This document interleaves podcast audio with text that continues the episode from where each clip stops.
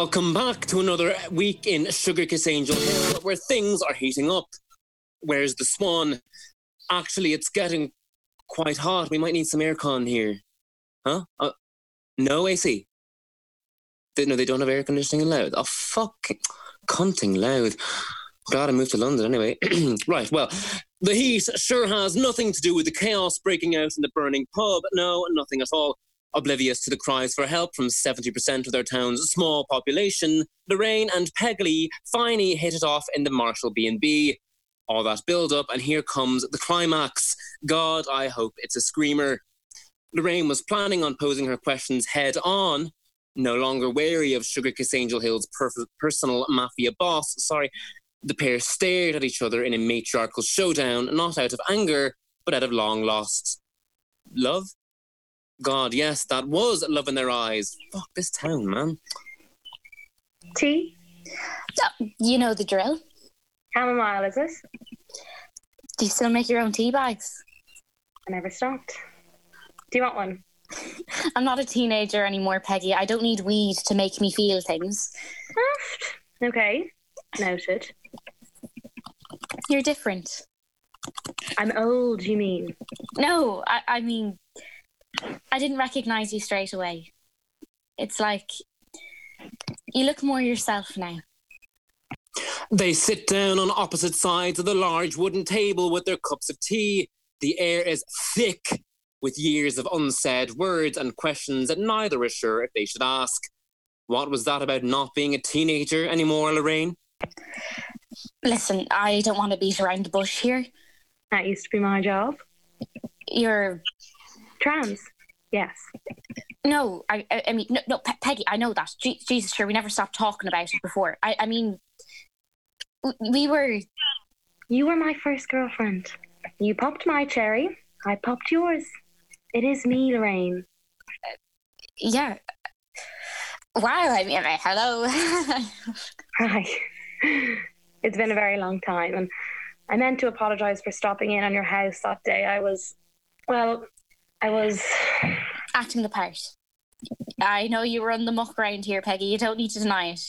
People change, but I see you still like to take charge. More ways than one. I can imagine. Well, How did you end up here, Peggy? it's quite a hefty story. I, I can tell you, but I'm not sure you'll want to know. Only if you want to tell me. I always want to tell you, Laurie. Well, go on then.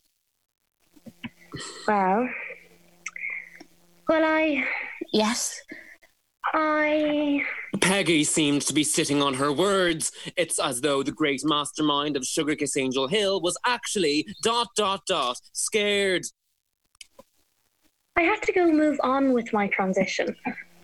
There were things in court that were holding me back. Like me. No, not like that. I, I just, I just needed a bit of time to figure out what I wanted. What, what you wanted. I was pregnant, Peggy. We were having a baby. I know. I'm sorry. We could have worked through that.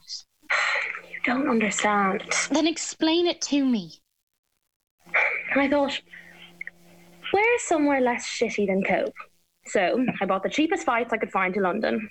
Oh my God, the years I spent there were bizarre. I don't remember half of them really.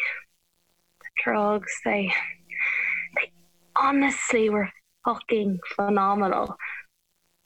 They kicked off big time for me there. I was protected by them, and there weren't a lot of safe spaces for trans women then, and us runners in the business, we were like family. I got a job in Sainsbury's and met Doug. He was lovely and so sweet and good and had an obsession with porcelain pigs. So I thought, sure, harmless, right? I was right. He is too harmless. Mm, then we got married and we moved with Francis back to Ireland. I didn't want to go back to Cork. There were too many weird memories in that place from my old life. Anyways, I was the new boss and I thought that this sleepy town would pass under the radar of any prying Gardaí. Oh, oh okay. Well, that doesn't explain everything. Why did you actually leave Cork? I don't understand. I just told you. Francis, My son. h- how how did you have him? Lorraine! Well, I, I'm just wondering. He's your son, isn't he? How, how did you have him? Like you. Did you grow him in a lab or, or adopt him? Which which was it? Stop that now. Come on, that doesn't matter. Or, or maybe you stole him. hell are you saying? I know you must hate me for leaving you, but I'm not a fucking baby snatcher. Francis, he, he's my son, right? Y- You took him from the hospital. You've got to be kidding me. Our son, Peggy, our son is missing. He was taken from the hospital. Our son died, Lorraine. How would you know? You'd already left by the time he was born. What? No, no, I didn't. I, I wanted to. I thought, but but your mom said. Oh, died. Yeah, right. Peggy, Marshall, listen to me. I know you've had a hard start to life, and that isn't fair. I get that. But making up that our son died just so you could arrange for him to be taken from me is sick. It's disgusting, Peggy. I'm not sure you know what you're saying, Lorraine. How dare you? Jesus Christ, this bloody phone. Uh, Hold on, it's, it's Shamey. One second. I'm not finished with you. Hi, Shamey, love. Are you okay? Ma'am, ma'am, please help me. Oh my fucking Jesus, help the pub. It's the pub, ma'am. It's under fire. We're stuck, ma'am. Help me. Oh God. What is he saying? It's the pub. Oh my God, it's the pub. There's a fire. No, that can't be right. I was only there an hour ago. Peggy, we have to go now. My family are in there. Come on. While the spark of a blaze has taken hold of the badger's tooth, sparks of another kind were flying across the road at the coffee nut, now shuttered with a for sale sign in the window.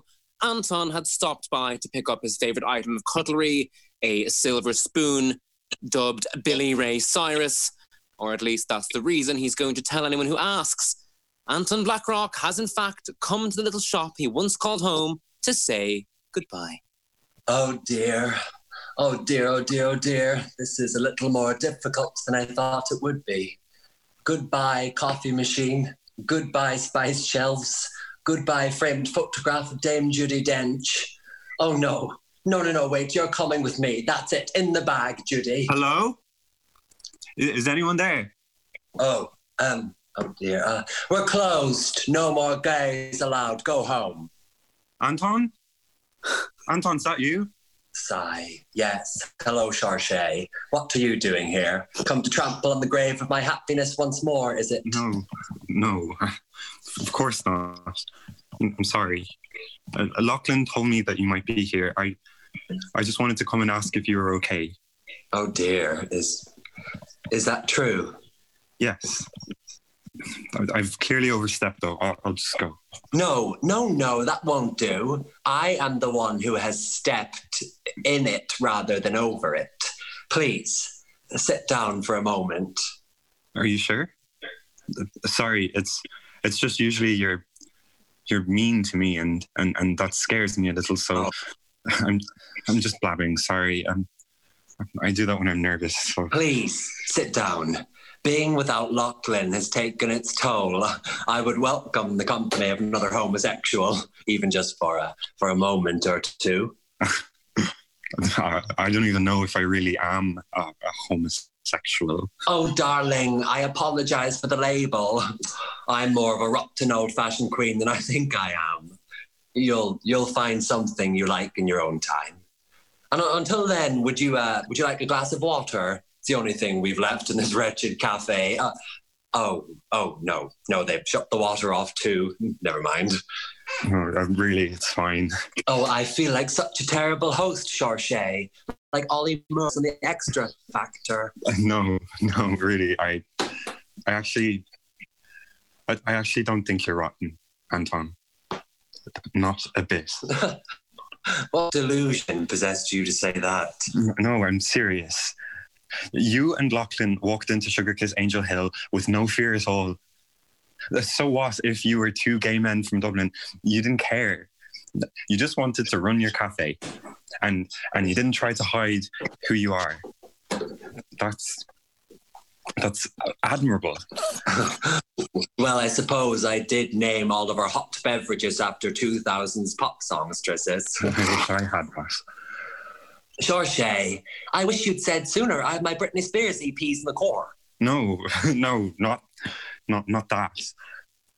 I wish I had your confidence, your pride, your strength. I, I guess. I, I've always felt so small, so tiny, even if I am six foot four. Oh, pride is something I have very little left of after our little adventure slash sojourn to this prehistoric town. But I um, I understand what you mean. Is there something is there something you would like to discuss with me, Seoirse? It's my mom.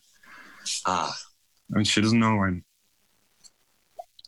You know, she. a, fri a friend of Lachlan's. Yeah. I don't know. I'm. I'm worried about telling her. I'm more worried than I've ever been about anything before, and and, and I once cheated on a leaving cert exam. well, no, I, I thought about cheating, and and that made me worried because I thought they might catch me for thinking about this. And, And uh, you were saying about your mother, Seoirse. yeah, um, sorry. Um, she's never been hugely anti-gay or anything, but but she's not exactly a, a, a friend of a, of a friend of Lachlan's either. You know, I, I love her to pieces. She's she's the best person in the world. She's she's always been so kind to me and and so understanding a- about everything. But she loves to go to mass and and she does be eating the altar rails every Sunday, and I'm and and and I'm just so afraid that this will be the one thing that she she can't understand. Seoirse, do you mind if I tell you a little bit of a story? I promise you that you will understand why very shortly. Uh, yeah, okay, um, sure. I, I love a good fairy tale. I I have a mother like yours. Brenda is her name. She is the the most elegant woman one could ever meet, and I've stocked Cher around London twice in my youth. Brenda raised me to be kind and friendly and, and funny like herself. And I, I picked up some of her more exuberant qualities also, as you can probably tell. She had this beautiful grin that just lit me up like a Christmas tree anytime I saw it. And when the boys at school bullied me, she she taught me how to get three supporting witnesses and have those rats barred from even looking at me. When I when I struggled with my weight, she was the one who helped me feel safe in my own body. Um, and when I had victories, however few and far between, she was always the first person to know, usually because she'd be cheering me on from the finish line. The metaphorical one, mind. I, I haven't done any runs since my fourth class singing lessons. She sounds really wonderful. she is. Yes, she is. And I haven't seen her in six years. What? The story starts the same way yours does. A happy young man realizing he also likes other happy young men. The difference was I I wasn't afraid to tell my mother. She loved me, of course she did. I was the same boy she cheered on every year since I came out of her. But but what happened? I told her. I told Brenda that I was a man who liked other men and that I couldn't wait to have her meet my future boyfriend someday. And I had this great, big, excited expression on my face. I was waiting for her to grin, that beautiful grin, so I could bask in the warmth of her love for me and know that everything was still okay. I was waiting and waiting, and and the grin never came. Oh, Anton, I'm, my, I'm so my dearest, my dearest, most beloved mother, Brenda, set an egg timer for 30 minutes in the kitchen and told me that was how long I had to pack. That's that's horrible, Anton. I'm, I'm so sorry. I I didn't know an egg timer could go for 30 minutes. Jesus, the egg would be like rubber. But but why are you telling me this? Save your judgment for the end, Seoirse. I have just one more thing to add. I was 18 years old, just finished secondary school, and I suddenly had nothing. No mother, no home, no friends I could tell. I walked out of my house listening to the woman who'd raised me tell me I should be ashamed of myself, asking me why I couldn't have just hid it, pretended for her sake, over and over, every word like a knife. It felt like the bullies at school that she'd helped me is suddenly speaking with my mother's voice. and as I walked down our driveway, I didn't look back at the house. I made a promise to myself that I'd never be afraid of who I was. I would look as gay as I wanted to. I'd act as gay as I wanted to. Why, I'd even sound as gay as I wanted to. And I didn't look back at the house that day because I wasn't, I was afraid I'd cry, but because I knew she would be there and she wouldn't be grinning at me anymore. Anton, I'm, I'm so. No, so what I'm trying to say, Seoirse, is that it doesn't matter if you being gay upsets your mother or not, because you will never be alone regardless. It will hurt if she hates it, of course it will, but you will be able to get through it. This I promise you. Whether it's anger or if you get the smile I never could, you won't be alone. You have friends here and beyond that would do anything for you. For the longest time, Lachlan was the only person who made me feel like I, I wasn't that lonely little gay boy anymore. And now he's, he's going to do the same for you. You have Lachlan, but, well, Seoirse, more importantly, you have a bitch like me. Thank you, Anton. Thank you. I'll, I'll have to get your Snapchat or something, and, and then we can snap and. Oh, come here and embrace me, you silly little child. Anton Blackrock, in his most uncharacteristic movement to date, swept young Seoirse up into his arms with tears in his eyes. The two hugged with all the force two desperately fearful young people would have, one for the reaction of his mother, and the other about to venture back to Dublin for the first time in what felt like forever. Anton, for the first time since Lachlan left, didn't feel so alone anymore. What's that? Oh dear, that's my Samsung mobile telephone. It's vibrating. Just a moment. Oh, it's Lachlan. Hello, former business partner. What deigns you to. Anton! Anton! You've got to get to the pub. It's on fire. Why on earth would I want to get to a building that's on fire, Lachlan? Because I'm trapped inside, Anton. There's smoke everywhere and we can't get out. Anton, what's happening? It's Lachlan. The Badger's tooth is on fire. He's inside. What? Is that Seoirse? Oh, God. Anton, leave him alone, please. I have been nothing but cordial to your latest toy boy, Lachlan. Lachlan! Lachlan, are, are you okay? I, I I don't know. It's getting hard to breathe in here. Let's go, Anton. Let's go. He said he's trapped, Seoirse. Then, then we have to try to help him. Yes, you're right. You're damn right. Lachlan, we're coming. The dial tone from Anton's mobile signalled that the moment of connection between Dublin's leading homosexual and Sugar Kiss Angel Hill's newest gay had passed.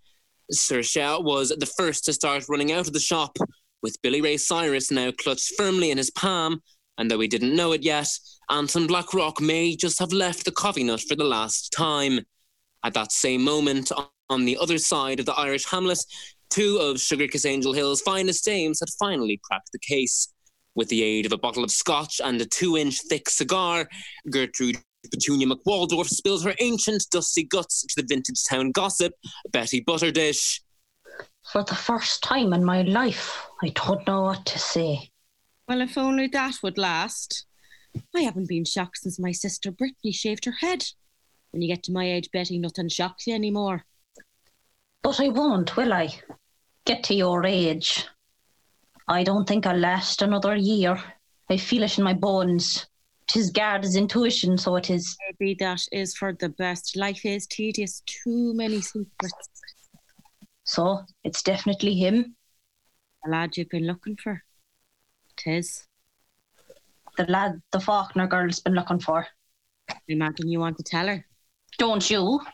Sometimes it's hard to tell what the right thing is. Do you think I would have been wise for me to tell John what your one Yoko Ono had planned for him back when I had the chance? She has a right to know.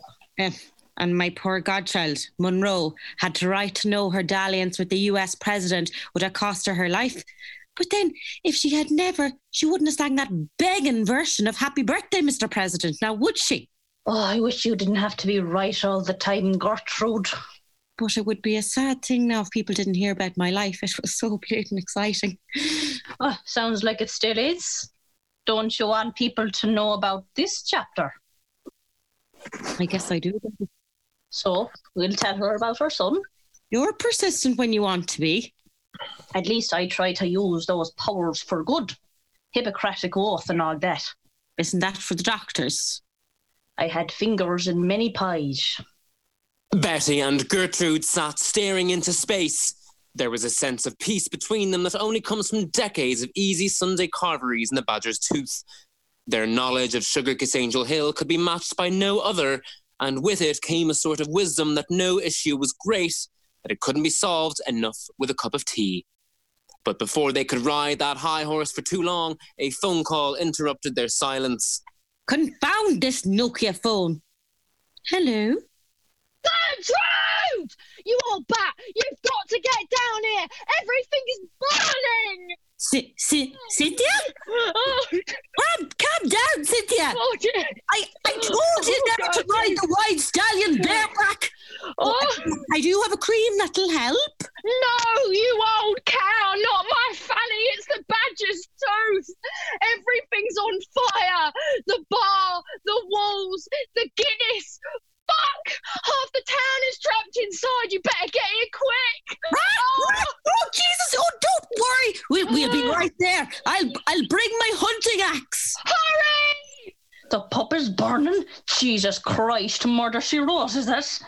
God help us, Betty. Look, oh, look. Oh, oh, Jesus! You can see you can see the flames from your foot. Me pink and gold, me daddy. Oh, Gertrude, all this training with them yards, Johanna. I'm entirely glad I did that one week with the firemen too. Come on, get your coat and your broads and let's go.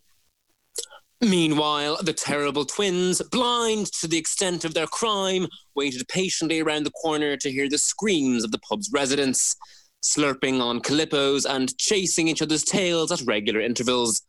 They giggled at their apparent triumph, lapping up what few moments of innocence they have left before the weight of mass manslaughter came crushing down on their bony, freckled shoulders. All Fionn and Oisin knew is that the pub's residents can't escape, but they were tragically totally ignorant to the fire that was already engulfed half the spirits in the main bar. I wonder if they've realised yet. Definitely. We'll hear them soon. Oh, I can't believe we pulled it off. Fiona's going to be so proud of us. You think so? I know so. She'll say we're like the sons she never had, and she can't believe she went all them years without us. And then she'll kick that burner bollocks out the house, and we'll be hers forever. Are you sure we shouldn't have a father figure too, Fionn? I'm telling you, absent fathers build character. We'll be grand. Oh, I love Fiona. I can't wait till she's finally a ma'am. Me neither. We'll get everything we've been missing out on all this time. She'll tuck us into bed every night and read us a story. She'll get us the dental work we need so we can start chewing with our molars again.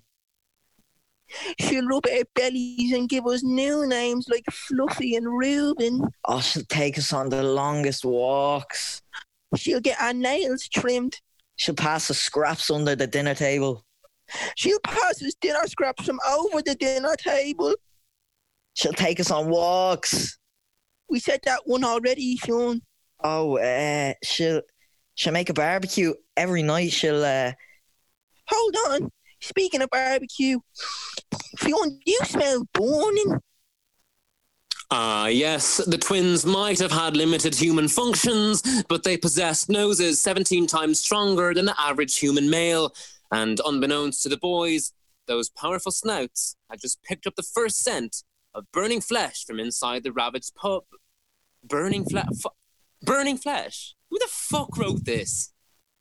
Now that you mention it, something does smell good around here. Smoked ribs or something. Really? I'm not getting ribs at all, Fionn. I'm not even sure if it's definitely meat. It's got a synthetic edge. Mmm. Smells like Alcohols burning alcohol. mixed with smoked brisket. Smells like as if someone set an off license on fire and then and then threw a cow on top of it with, with an edge of chocolate biscuit cake. Holy mother of God, Fionn, look! Smoke! Fuck me sideways. Is that coming from where I think it's coming from? It's the pub. The pub lit up like a Christmas tree. Oh my god, Oisin, we locked them in. We locked them in. Oh no. Do, do you think they're all right in there? You tick, there's smoke coming out the windows. There's flames the size of the, the of the house. It's already too late. What do you, what do you mean too late? Too late for what? Fiona's in there, Fiona. Young Oisin frantically reached for his walkie talkie, tears stinging his eyes, obstructing his vision. His shaky fingers scrambled at the controls, muffled sobs heard through his home fashioned balaclava. He called out for Fiona in vain, his voice strangled with the pain of using, of losing that another month. I can't fucking do this anymore. Fiona! Fiona, please answer me. What can we do? What can we do to help? It's over. We need to get out of here, Roisin. Get out of here. What are you talking about? This is our fault. It's not just Fiona. Half the town's in there. We've killed them. We've killed them all. That's why we need to run, Roisin. What's done is done. If we hang around, they'll know what we did. But Fiona! Fiona will want us to still get out while we can. What she always tell us. Never, never be afraid to be who we are. Oh, always be brave in the face of danger. Never let anyone tell us we deserve less. She told us to look after ourselves first, always. This is what she meant. We have to honour that. but, but, but what if she's still alive? We, we just found her. I can't lose her yet.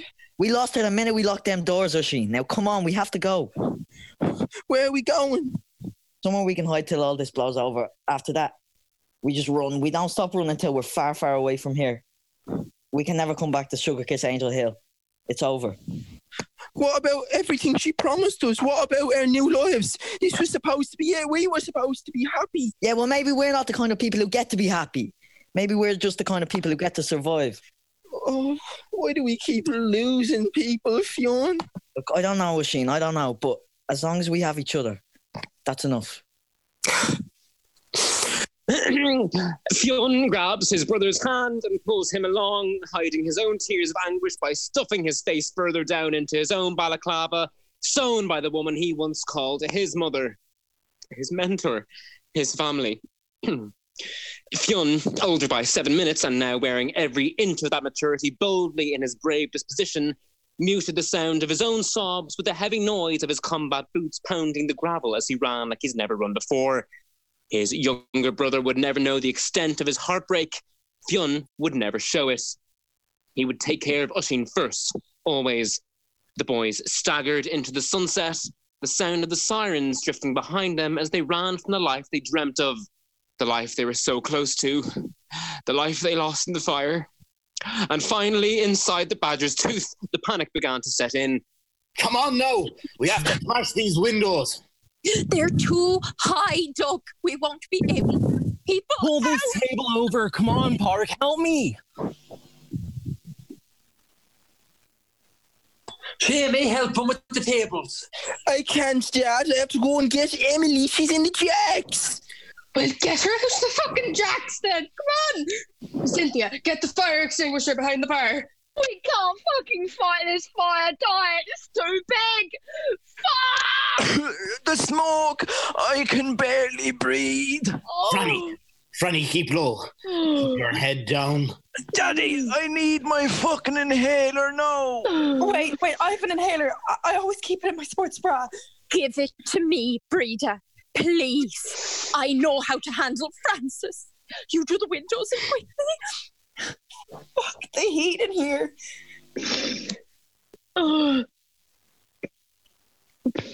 Breda, would you come here and get, get this window open? I'm coming, I'm coming, Dad, I'm coming. It's okay, Francis. I'm here. Head down and avoid the smoke. Deep breaths. Winter, I'm sorry. I'm sorry for everything. I know you are. I always knew you were sorry. Tell my mammy I love her if you make it out of here. Stop that now, Francis. We're all getting out of here. Oh, Winter, I wish I didn't snort as much cocaine and take that black tar heroin. My lungs aren't fit for all this smoke. Oh, jeez, I should have stayed a, a good little boy and done my carpentry. Curse my fucking mammy for bringing me into the drug trade. Curse her. Enough talking, Francis. Save your energy now. Be time for talking when we're safe and free from this. Here, Cynthia. Die! That's an axe! What the fuck? I always keep a hatchet under the bar. Get into the girls' toilet, smash the window. It's small, but you can get out that way. Take anyone else with you, Cynthia. Go. Oh no, I can't leave you die. Don't you dare! You've been the best niece an auntie could ask for, Cynthia Stacy Mullins. Now go on. Get out of here. Cynthia Stacy Mullins, Sugar Kiss Angel Hill's one and only slag, took the axe from her aunt and kissed her on the cheek. Fighting back unfamiliar tears, she said goodbye to Diana Mullins for what she was certain was the very last time. Diana's tired and weary body stood bravely in the orange light of the fire. Fiona clutched her walkie talkie tight and said goodbye once and for all to her boys. Boys, please don't blame yourselves for this. We didn't know. You two stay safe, stick together. I look after you. Don't worry. Always. With all the love that I can muster. Fiona. Fiona! Get up! We have to get out of here! What? You're going to jump out that window with your gammy hip and your dodgy knees. We're not getting out of here, Bernard. But Fiona, we we've lived long enough, and good lives too. Sit down there, Bernard, and let the young ones go. I'm not ready to go yet, Fiona. I've a whole other season of Breaking Bad to go. He dies in the end. We all die. Fiona, you aren't ever crazy now, were you? Everyone said you had dementia, but you're just you. I'm as sane as I ever was. Doug Marshall! Fiona, I can't hear you over the flames there, love. Look, I locked the door. Me and me alone. I'm so sorry. What? Oh, great, Aunt Fiona, why would you lock the door? I only wanted to have some fun, to make myself smile. Give myself a bit of a legacy besides potato crisps and club orange. I'm sorry. Get out, all of you. Go on, get out. Fiona, how could you? How fucking could you? You killed us all. I didn't know the place would go on fire. That wasn't part of the plan. Leave her, Diana. Come on, get that table. We nearly have the window. Fiona, why? Why? It was meant to be a locking. Just a little joke, something to keep me occupied. And now I've killed us. Oh, I'll burn in hell for this. I need to call my mom and tell her I love her. Don't you fucking dare, Brita. We're getting out of here. The smoke continued to rise, and the lungs of our poor residents began to wheeze and struggle like a bad set of bellows.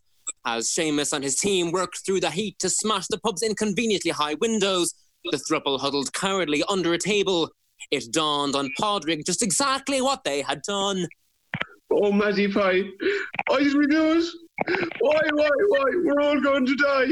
Porrig, pull yourself together, would you? Get over there and smash the window for fuck's sake. Madge, I think I'm having a panic attack. Oh, help me, Buddha. Oh, Porrig, love, come here. Oh, come here, pet. No. Both of you, there's no gosh darn time to sit here and roll over and die. That British bitch has an axe, and, and she's going to smash a window. I don't know about you guys, but I'm going to crawl out of that window with as much vigor as the Americans when they bombed Benghazi. So pull yourselves, your fantastic tone little Irish buttocks up, and let's fucking go. I'm not fucking dying today, motherfuckers. I'm too young to die. I, I've got so much to give. Oh, he's so hot. No, that'd be the fire, Porrig.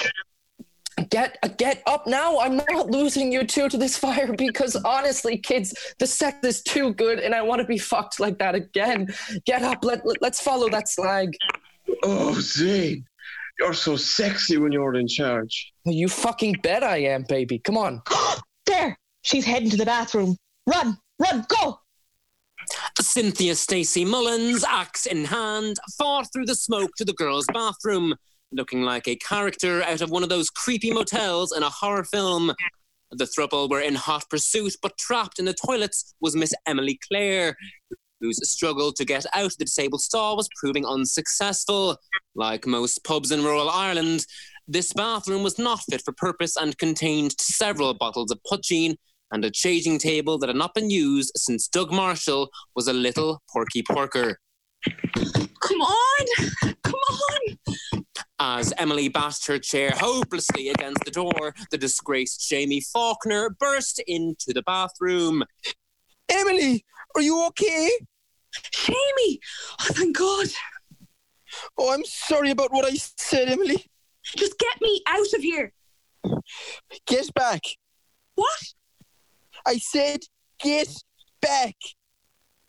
Emily frantically wheeled back, running over a few bottles of Connemara Gold Poitín as Jamie heroically kicked down the door. What a fucking hunk. But Emily didn't move a muscle. He knows what he did. Emily, what are you just sitting there for? We need to get out now. I'm not going anywhere with you. Don't be ridiculous. Look, I'm I'm sorry for what I said earlier, honest. But the the pub's on fire. We need to leave now. Or we're both going to die. Jamie, there's no way my chair is going to make it through that. It's too dangerous. I'll lift you then. Come on. No way. Emily. No, Shamey. I know how this works. You lift me out the pub, and the whole town sees your triumph. The able bodied hero helping the poor disabled girl who couldn't help herself. I'd rather crawl my way out. Get out of my way. Emily, please. It's not like that at all. Then what the hell was all that you said at the bar? Emily, listen to me. I said those things because I was afraid. Uh, I've never actually had sex before, and I was like, I was, I was kind of worried that I, I wouldn't be good enough for you. Like, I mean, you're a primary school teacher, and, and I can't even spell the word love properly. I, I guess I was just worried that I was out of your league, but, but I love you, Emily. I've loved you ever since we first met. I knew right then you were the one. And I fell even more in love with you when you roasted those two little shits in the coffee nut week. And then when you roasted Doug Marshall tonight, that was some serious burn. Like, you're so smart and you're so hot. Like, and I guess what I'm trying to say is, you're the you're the best thing that's ever happened to me, and I just want to make sure that you're okay. Shamey. I, I, I, I fucked this up so bad, and I, I'm so sorry. And I guess our relationship is pretty much like this pub, yeah? Unsure of itself at the best of times and suddenly burned to the ground. Talk about pathetic fallacy. Miss Emily Clare was suddenly brought back to their date in the coffee nut, drinking Dolly Partons and breathing in the smell of fresh coffee beans. Herself and Seamus were happy. She'd mentioned the term pathetic fallacy then, but he had no idea what she was on about. But here he was dropping it into casual end of the world conversation. Like a young Harold Bloom, she realised then Shamey Faulkner was the real fucking deal. For who else would subject himself to such banalities in literary theory, if not this young man insisting he saved her life? Who says that romance is dead? I understand that you don't want me to help you, and I get it. Just, just, just promise me you'll make it out, Emily. I don't want to lose you, and I don't want to end up like Mister Screecher, the exploding teacher. Wait. Shamey. It's okay. I forgive you. It was out of line what you said, absolutely. But I think I was moving too fast. It was going so well, and I didn't want to jinx anything. I self destruct when I feel vulnerable. Take back what you said, and I'm all yours. I take it back, all of it. Apart from the stuff about you being the best thing that ever happened to me, that was all true. Thank you. We should probably get out of here now. Emily, Shamey? Is it all right if I lift you? I- I- I'll put you down as soon as I can, honest. Yes, Shamey, you can lift me. Like a sweaty Irish muscular firefighter, Shamey Faulkner carried Miss Emily Clare out of the disabled room, bridal style. He stood, woman in arms, and stared at the melting pub, the charred bar stools and Doug's disintegrating piggies staring back at him. And time stood still. The flames receded, the embers ceased to crackle, and the din outside became mute. Are you okay now? Yeah. I'll be back as soon as I can. Shamey, I love you too. Oblivious to the raging fire encompassing them, Shamey Faulkner and Miss Emily Clare shared a tender kiss. Oh. This is better than the Titanic, actually. Oh, fuck. No, I'm not crying. I'm not crying. You're crying. You're amazing. So are you. Suddenly, Shamey's world came crashing back down to the ground. Oi! you boy! Shamey Faulkner, quit that flirting and come help us. We've not much time. I'll see you soon. Shamey, stay safe. Are you exhausted yet? Because I sure as hell am. Back in the girls' bathroom, Cynthia had made it through the flames and managed to smash the window with Diane's axe. As she frantically cleared away the shards of glass on the frame, Madge, Podrick, and Zane burst into the tiny room, cursing and spluttering dramatically. Oi, you lot, help me get through here, would ya? Then I'll put you out from the other side. Looks like the shoe's on the other foot now, Cynthia, doesn't it? You're the one in trouble now. Oh, we're all in fucking trouble, you colossal twat. Just help me out this bloody window. And why would we do that? Why in the hell have you, what in the hell have you done for us? Madge, baby, I'm not sure now's the time for confrontation. We have to move fast. I tell you what I've done for you, Madge Summers. I've stopped the entire town from finding out your dirty little secret. If it hadn't been for me, you'd have gone down a long time ago for adultery. Sure, if you lived in London, no one would give a flying fuck. I've had the entire city and no one fucking cares. But you chose to live in a tiny Irish hamlet where small people chat large and there's a scandal if someone fucking sneezes. I think you better appreciate that I told nobody, nor did I ask for much in return. Adultery, my ass. My husband's right here and just as invested in this polyamorous relationship as I am. And if you think asking for 50 grand isn't much, Cynthia, then you're only knitting with one fucking needle.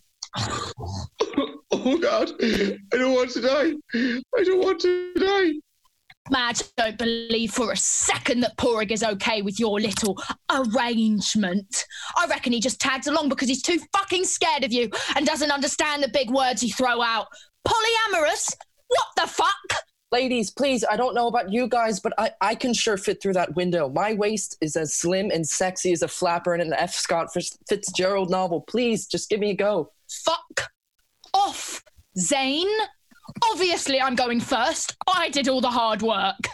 Oh, oh, Buddha, my guiding soul, please save me in this horrible time. Cynthia, you know yourself you're too fucking large for that window. The British weren't exactly blessed with petite bones like us now, were they? You fucking bitch! Oh. When I see you through the laundromat window, eating ice cream into your mouth like it's your last meal on fucking Earth. Well, this morning's Magnum might just have well been, Cynthia, if you don't let us out the fucking window. Obviously, no one other than me is going to fit, so it, it wouldn't be fair for me to go on my own.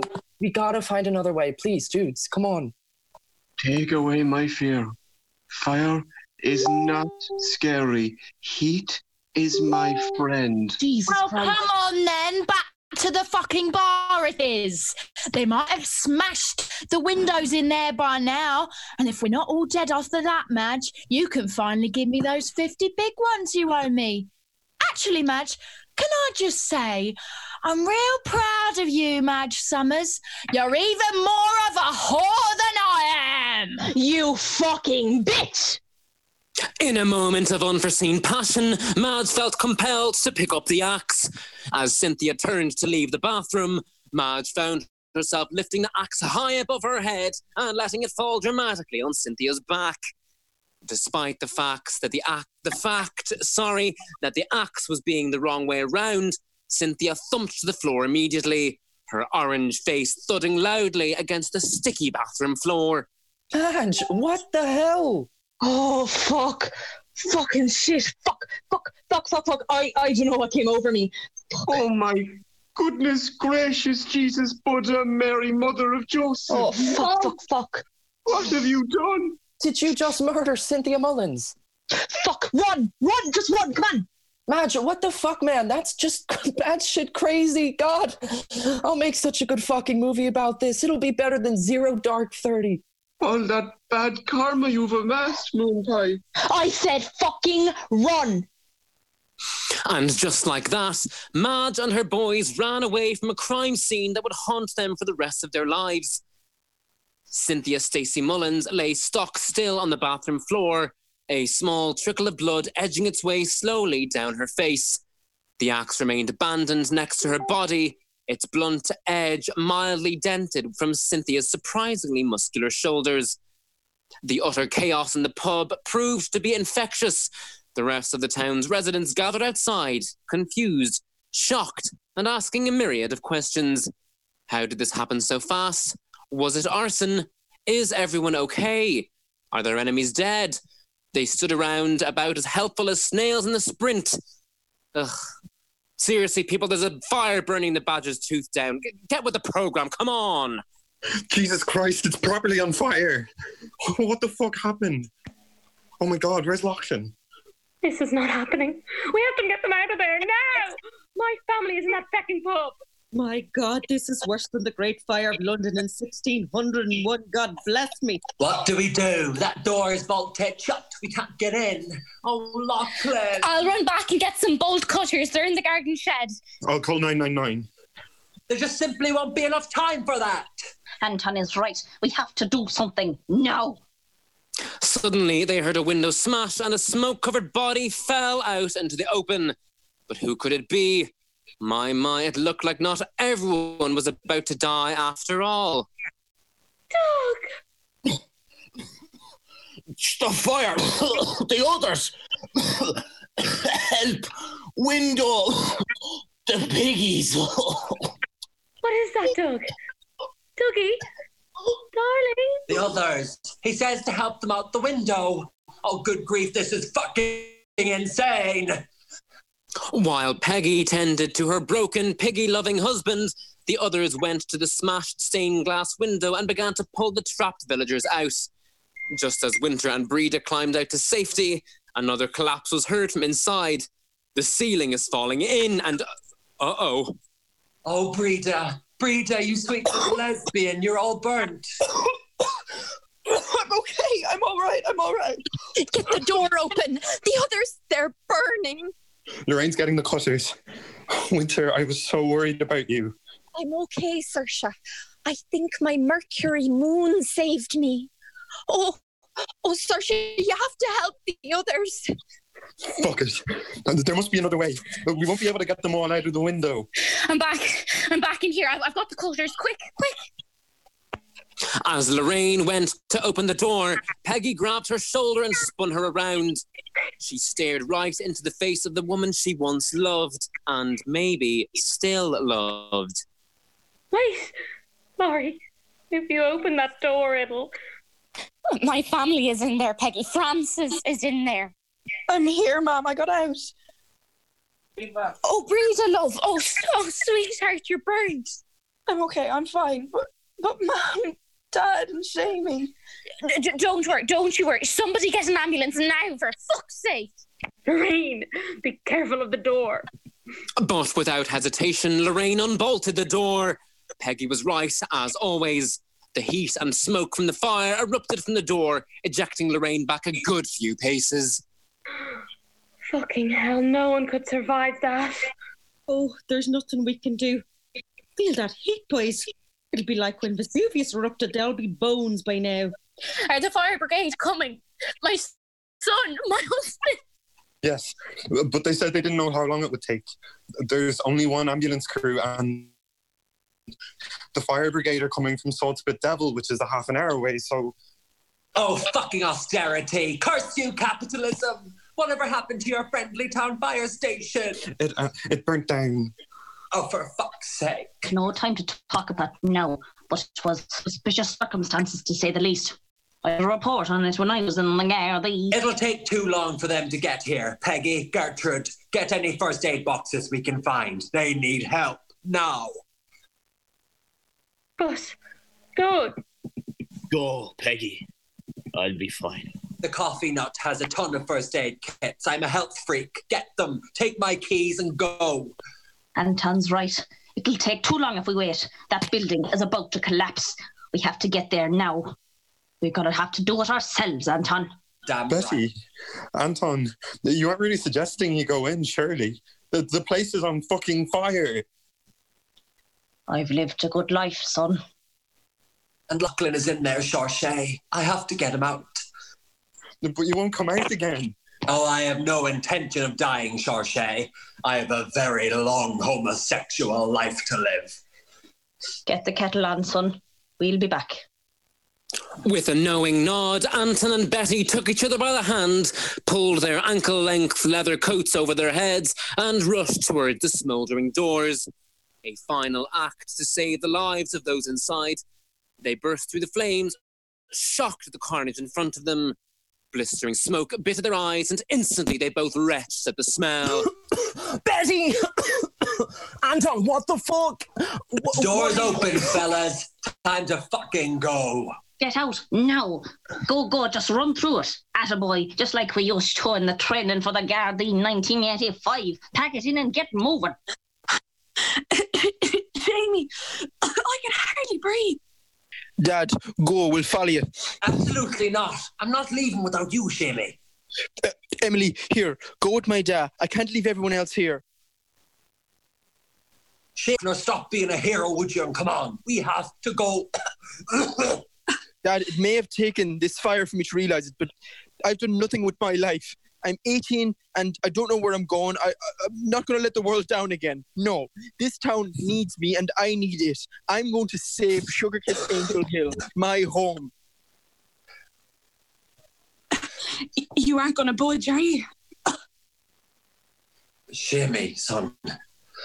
Dad, I need to do this. I have to do this. Go now, you two, and, and tell Mom that I'll see her soon. Go, oh, go. Son, I am proud of you, you know. Fuck off, Dad, and go.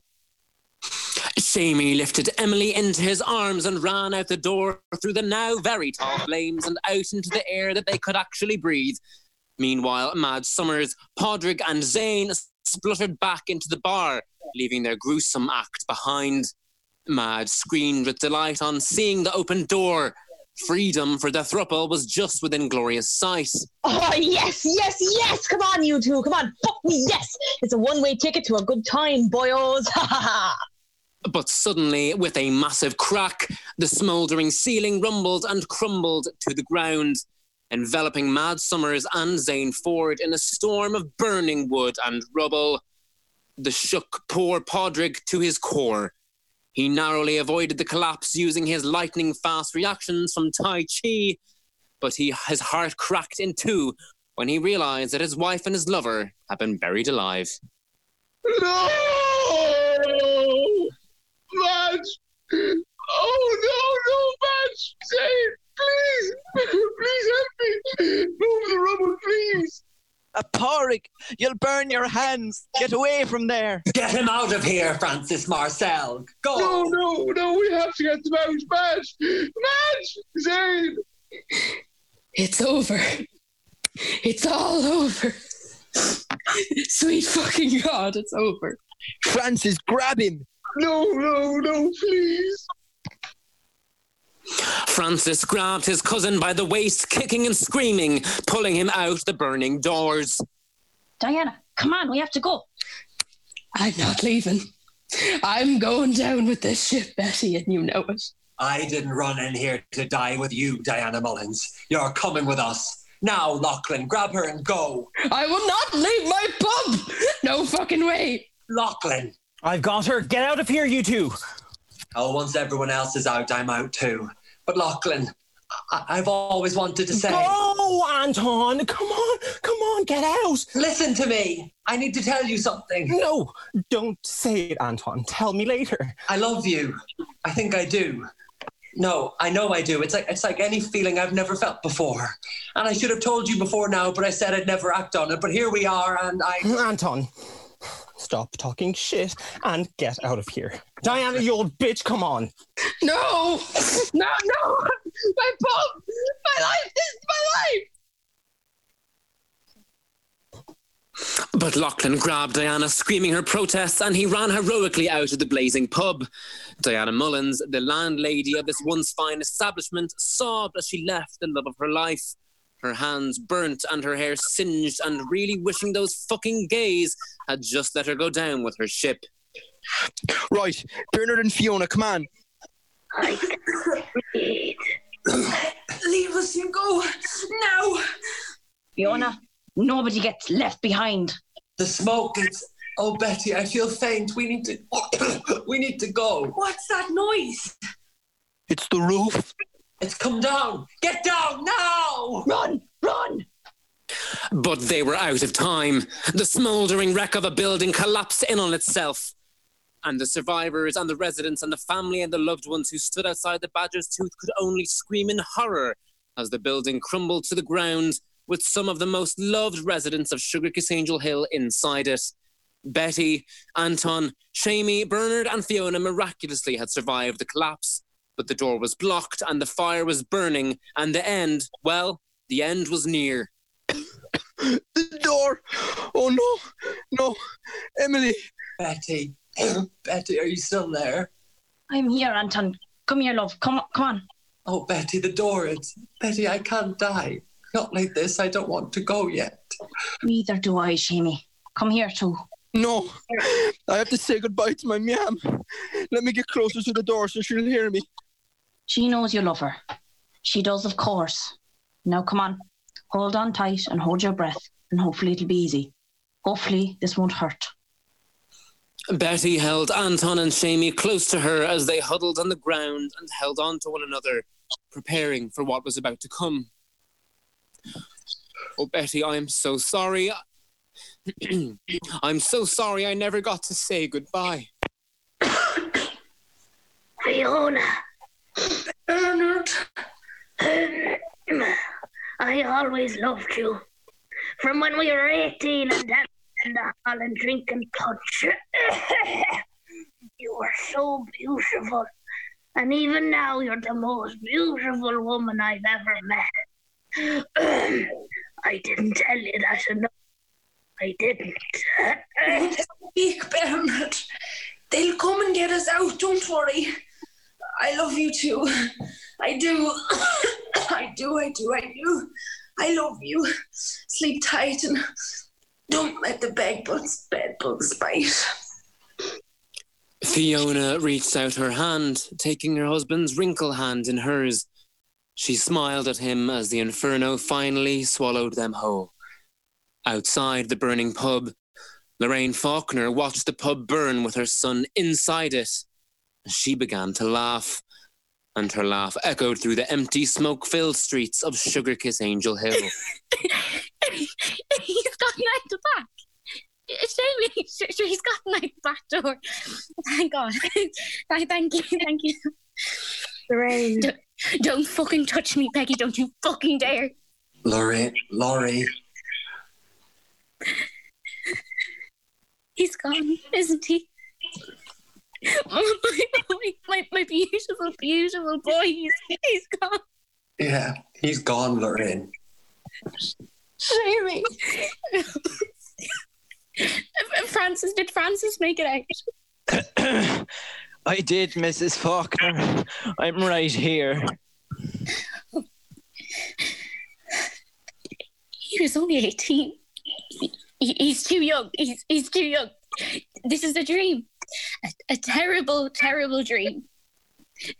He he promised he'd follow us out.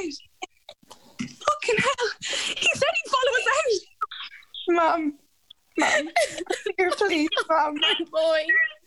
Betty. Oh, oh, sweet Betty. Anton, Ant, I can't breathe. I'm so sorry, Anton. Lachlan. Jesus Christ, I'm sorry. I couldn't tell him. I couldn't tell him I loved him too. I, I, I, I just wanted to hold him tight. You need to stay here. The ambulance is coming. You're hurt. Leave me alone, Seoirse, please. I, I need to be alone right now. Oh, Bessie, you deserved better. Let go of me. Let me go back. I, I want to die. I want to die with her.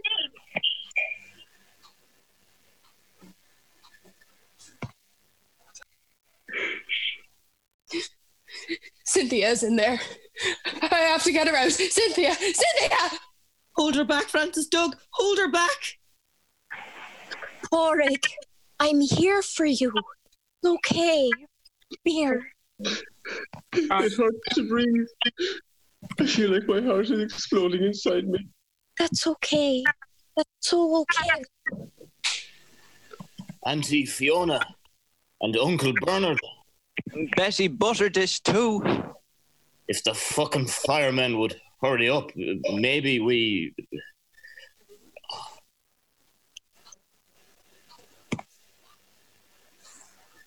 Nobody, Mammy? nobody will Mam- survive that, dog. They're dead with their dying. Mammy, all of our stash was in there. Who gives about that, Francis? Who fucking cares? They're dead, they're gone, and this town will never be the same again. And so night finally fell on the darkest day that Sugar Kiss Angel Hill had ever witnessed. The next morning, Lorraine Faulkner got up at sunrise. Not believing that she was actually living through losing a second son, she floated through her house in search of a distraction. The outside world was silent, too silent for the events of the previous evening. She gave up trying to make breakfast and went to sit outside with a crocheted blanket draped on her knee. Seamus, not wanting to be alone, followed the shuffling footsteps to their porch. Lorraine, love. Listen, I, I feel like we should. Laurie, love, don't you think we should head home? Everything has gone wrong since we moved here, and Lorraine, being here is not going to help. Help with what? You know what I mean. He's, he's not coming back. No. No. He's coming back. We just have to wait for a while until he comes out of those doors. Didn't bother to tell any of us that he'd be home late, mind, but hasn't he always been a bit of a devil like that? But he's dead, Lorraine. I'm sorry. You saw his body last night now. And let's get you out of here, in, in and out of the cold. No, I have to stay. Lorraine, I have to stay. He's going to come out of those doors any second, and I'm going to hug him and give out to him for putting the heart across me like that. And he's going to go over to that teacher from the primary school, and they're going to kiss, and I'm going to embarrass him. Oh, and then in a few years, they're going to be married, and there'll be a lovely wedding, and you'll still be pissing yourself every night, and Breda will be studying film in, in Trinity. And Stop it. Just stop it. he was my son, Seamus. He was my son too. You're not the only one that has to live with it. He had my name. My name, Laurie. And every time someone says it, it's just another reminder that he's gone. Not coming back. Lorraine, love, please come inside. Fine. Fine, go on. Stay here then. I'll be inside with Breda. Seamus Faulkner walked back towards number 17, hardly daring to look at his son's final resting place. As he went inside, two small figures could be seen in the distance, wearing Puma tracksuits and carrying Calippo wrappers in their pockets. They were, of course, Fionn and Oisin Carroll, the very two that had started the blaze. Even though they had sworn that they would never come to Sugar Kiss Angel Hill, they had only managed to make it to the petrol station on the hill. They couldn't bear to leave their newfound mother behind. Lorraine decided to walk slowly to the figures just for something to do. Can, can you see her? Do you see her yet? No, maybe she went home. Maybe she made it, Fionn. You heard what she said on the walkie-talkie. She's gone. Please don't say it. Hello. Oh, hello, miss. Did everyone make it out, miss? Did everyone survive it? No, not everyone. Who didn't make it? We should go. Oisin, we should have gone when we had the chance. We're fucked. You heard Fiona. She looked after us like she always said she would. What's with the blanket, miss? She's out of it, poor thing. This, uh, this is my son's. Well, well, it was his. Wouldn't be seen dead with it now. He wouldn't go to sleep without it. I, I remember a few weeks after he was born, and my husband was a bit plastered and was snoozing on the couch, and I was absolutely shattered. The things that having a new baby does to you. he had colic, crying his eyes out, so he was. So one time around two in the morning, I picked him up, I rocked him, sang him to sleep, and then I put him back in his cot. And just before I left, I looked into his eyes, his beautiful blue eyes, and I thought about what he was going to do when he grew up, and and now, and now he won't be able to do any of that. I'm sorry, so sorry. No, y- you're grand. Like I think we lost someone too. Oh, we lost our ma. She was, she was in the bar. Fiona, Fiona Marshall. Did she make it, miss? No, no, she didn't. Her and her and her husband. Oh, Jesus. The best mom in the world, so she was. And now she's gone. It's all her fault.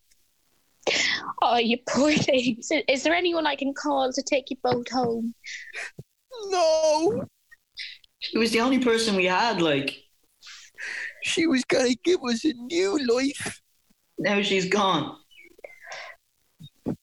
And now they're gone. Do you need a hug? yes, please, miss. Do you need a hug too, miss? I think I do. And so Lorraine Faulkner put her arms around the Carroll twins and kissed their heads, the way that Fiona Marshall might have done if things had turned out just a little bit differently. As Lorraine embraced the twins, she couldn't help but recall the hugs that she had gave her darling son over the years and never would again. If anyone had been out on the streets of Sugar Kiss Angel Hill that day, they would have seen three figures huddled together, holding on to each other for dear life, because in their grief they just seemed like there was nothing else to do. And as I sat in the plane that morning, I didn't know what was waiting for me when I, I got back home. But I knew I had to come to say goodbye to Betty and to say hello to a certain someone. And next week on Sugar Kiss Angel Hill. Matthew, you're home. Hello, Winter. You're looking sexy as ever. Oh, stop it. You can't be flirting right now, Matthew. Half the town's just died in a fire. I know he was your best friend, but I don't understand what's gotten into you, Lachlan. Surely you don't love him. You know, he had a funny voice and a freakish way of going on about things. Oh, fuck you, Seoirse. They're coming for you, Peggy. They found a stash in the rubble, just like they found Aid and Rock Hudson after he died. God rest him. Lorraine, take over. Run the business. Where's my son, Peggy? Answer me fucking that. Dear Diary, report. I figured it all out now. It's time to tell the truth.